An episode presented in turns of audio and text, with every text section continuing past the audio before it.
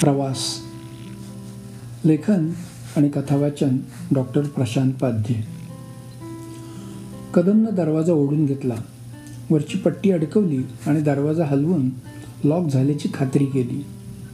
आता ट्रेन रत्नागिरीशिवाय कुठेही थांबणार नव्हती. आपण कुठे बसावं हा विचार करत त्याची नजर सगळीकडे फिरली. खरं तर त्याची अटेंडंटची सीट राखीव असायची सगळ्या पॅसेंजरना ब्लँकेट उशा वगैरे दिल्यानंतर त्याला काहीच काम नसायचं. राजधानी एक्सप्रेसमध्ये ए सी कंपार्टमेंट बंद झाल्यावर झोपायला कुठेच जागा नसते. फक्त अटेंडंटसाठी ती एक सीट असते. पण गाडीची ती सीट टी सी कुणाला ना कुणाला तरी विकून टाकायचा. आणि अटेंडंटला पन्नास रुपये देऊन कमावलेले वरचे तीन चारशे रुपये स्वतःच्या खिशात घालायचं. कदमला माहीत होतं नाही असं नाही पण नाहीतरी तसं त्याला झोपायला मिळायचंच नाही. कारण वसई स्टेशन रात्री नऊ वाजता सोडल्यावर साडे अकरा वाजता पनवेल स्टेशन यायचं. नवीन आलेल्या सगळ्यांना झोपण्याचं सामान दिल्यानंतर त्याला दोन तासपर्यंत झोपच यायची नाही. मग तो दरवाजाला टेकून उभं राहून काहीतरी वाचत बसायचा. आणि जर तोपर्यंत त्याच्या विकलेल्या सीटवरचा पॅसेंजर पुढच्या स्टेशनवर उतरला तर जरा तिथे थोडा वेळ बसायला मिळायचं. हा त्याचा नेहमीचा रस्ता. पण तेवढ्यात नवीन आलेला एखादा पॅसेंजर ब्लँकेट किंवा उशी काहीतरी मागायला यायचाच. थोडक्यात काय? तर त्याला झोप मिळायची नाही. पण त्याला एक दिवसात ड्युटी असल्यामुळं तो संपूर्ण दुसरा दिवस झोपण्यात घालवायचा आणि आता हे त्याच्या चांगलंच अंगवळणी पडलं होतं. त्यानं डब्यात नजर फिरवली आणि त्याला कोपऱ्यात एक वयस्कर माणूस दिसला. त्याला कळलंच नाही की हा माणूस या डब्यात शिरला कधी?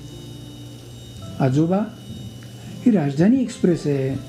आता रत्नागिरीशिवाय कुठेही थांबणार नाही. यात कशाला आलात? या गाडीत कुठेही जागा मिळणार नाही आणि गाडी सकाळी आठ वाजता रत्नागिरीला पोचेल पण तेही लेट झाली नाही तर.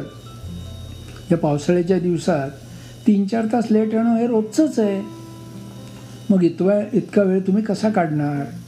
शिवाय टी सीनं पाहिलं तर दिल्लीपासून रत्नागिरीपर्यंत डबल चार्ज घेईल आणि वर पाचशे रुपये दंड लावेल ते वेगळंच.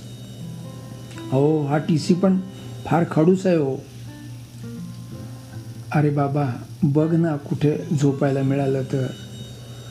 अरे एस टी नाही टॅक्सी नाही प्रायव्हेट गाड्या पण नाहीत. कोकणात जायला मग करणार तरी काय?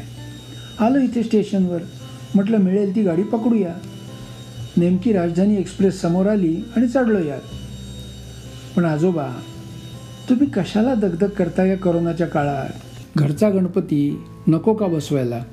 शंभर दीडशे वर्षांची परंपरा आहे. ती मोडून कसं चालेल? देव काय म्हणेल?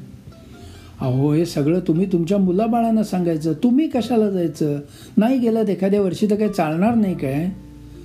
चाललं असतं रे पण मुलं बाळं आहेत कुठे? कळलं कळलं. म्हणजे इतरांच्या घरी असतं तसंच तुमच्याकडे पण आहे तर. मुलं परदेशात बसली असणार मजेत. आणि इथे म्हातारा जातोय आपला. कदम हसले. पण तो माणूस मात्र एकदम गप्प झाला. काय पटलं ना माझं म्हणणं? आपण कसं बरोबर ओळखलं यांच्या मुलांबद्दल अशा विचारात तो स्वतःचंच कौतुक करून घेत होता. पण अचानक त्याचं लक्ष म्हाताऱ्याच्या तोंडाकडे गेलं आणि त्याचं हसूच मावळलं. म्हाताऱ्याच्या डोळ्यातून अश्रूंची धार लागली होती. आजोबा आजोबा काय झालं? तो घाबरला. त्यांचा एक हात हातात घेऊन दुसरा हात आप त्यांच्या पाठीवरून फिरवू लागला. ते बोलायचा प्रयत्न करत होते पण त्यांच्या तोंडून शब्दच फुटत नव्हते. कदमनं काही काळ तसाच जाऊ दिला. त्याला वाईट वाटलं की आपण त्यांना जा बसायला जागाही देऊ शकत नव्हतो. पाच मिनटं शांततेत गेली. हळूहळू ते सावरले आणि बोलायला लागले. माझं कि वय किती असेल असं तुला वाटतं? असेल. पंच्याऐंशीच्या पुढे. बरोबर. पंच्याऐंशीच्या पुढेच. पण थोडं आणखीन वाढव. नव्वदीच्या पुढे दोन वर्ष.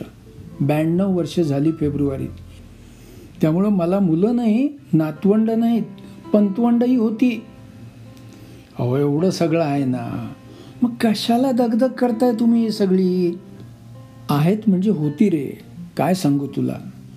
या करोनात सगळी देवा घरी गेली रे एकामागून एक. मला या म्हाताऱ्याला एकट्याला ठेवून. देवानं मला का नाही बोलावलं? मला कळतही नाही आहे की मी असं काय पाप केलं म्हणून मला एकट्यालाच ठेवलं. आता त्या देवालाच कळत नाही म्हटल्यानंतर बोलणार कुणाबरोबर? कुणाला सांगणार माझ्या व्यथा? आता कदमला नियतीनं या माणसावर काय घाव घातलेत ते कळलं. पण त्याचबरोबर आपल्या असहाय्यतेची जाणीव झाली. बाकी सर्व सोडा पण साधी बसायला एक जागाही देऊ शकत नाही आपण. नुसतं समोरचा माणूस ब्याण्णव वर्षाचा आहे हे ऐकून माणसाचा ऊर धपापेल आणि इथे इथे तर या माणसाची मुलं नातवंड पंतवंड करोनाच्या अकराळ विकराळ विखा विळाख्यात सापडली. सगळं होत्याचं नव्हतं झालं आणि तरीही हा माणूस गणपती बसवायला गावाला चाललाय. किती आवडलं तरी कदमचं मन सैरभैर झालंच. त्याच्या डोळ्यात अश्रू साचलेच. माफ करा आजोबा.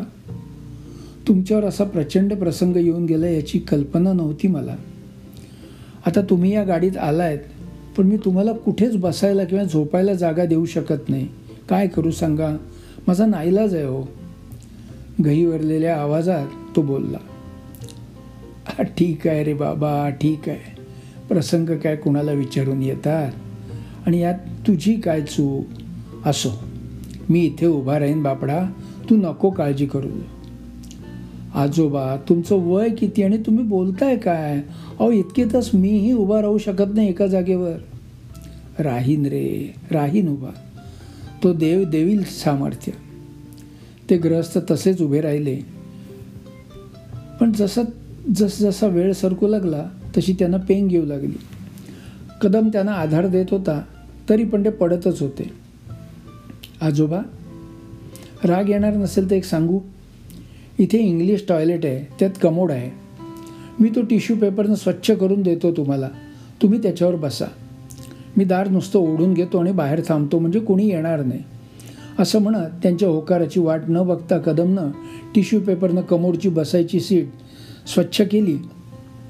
नंतर त्या वयस्कर माणसाला त्या सीटवर बसवलं. आणि झोप लागल्यावर पडू नये म्हणून एका बेडशीटनं मागच्या पाईपला हलकंच बा बांधलं. दरवाजा ओढून घेऊन तो बाहेर उभा राहिला. काही वेळात ते आजोबा गाढ झोपले पण पाईपला बांधल्यामुळं स्थिर राहिले. कदममध्ये मध्ये दार उघडून सगळं व्यवस्थित आहे ना हे बघत होता. तासाभराने तो टी सी आला. त्यानं कदमला इथे का उभा आहेस? म्हणून दरडावलं. कदमनं दरवाजा किलकिला करून दाखवलं आणि टी सीला खरी हकीकत सांगितली. टी सीने एक मिनिट कदमकडे आणि शांत झोपलेल्या त्या वयस्कर माणसाकडे पाहिलं. आणि कदमच्या पाठीवर थाप मारत पुढच्या डब्यात निघून गेला. रात्री एक दोन पॅसेंजर टॉयलेटसाठी आले पण कदमनं त्यांना आजोबा टॉयलेटला गेले सांगून परतवलं. वेळ सरत होती काटे फिरत होते आणि हळूहळू उजाडायला सुरुवात झाली. आजोबा शांत झोपलेले होते. कदमला खूप बरं वाटत होतं. रत्नागिरी स्टेशन जसं जवळ आलं तसं कदमनं आजोबांना उठवलं. आजोबा रत्नागिरी आली. उठा. तोंडावर पाणी फिरवून ते बाहेर आले. आणि नेमका तो खडूस टी सी समोर आला. पण पण येताना त्यानं पॅन्ट्री कारमधला माणूस आपल्याबरोबर आणला होता. आणि त्याच्या हातात ट्रेमध्ये उपमा बिस्किटं आणि चहा होता.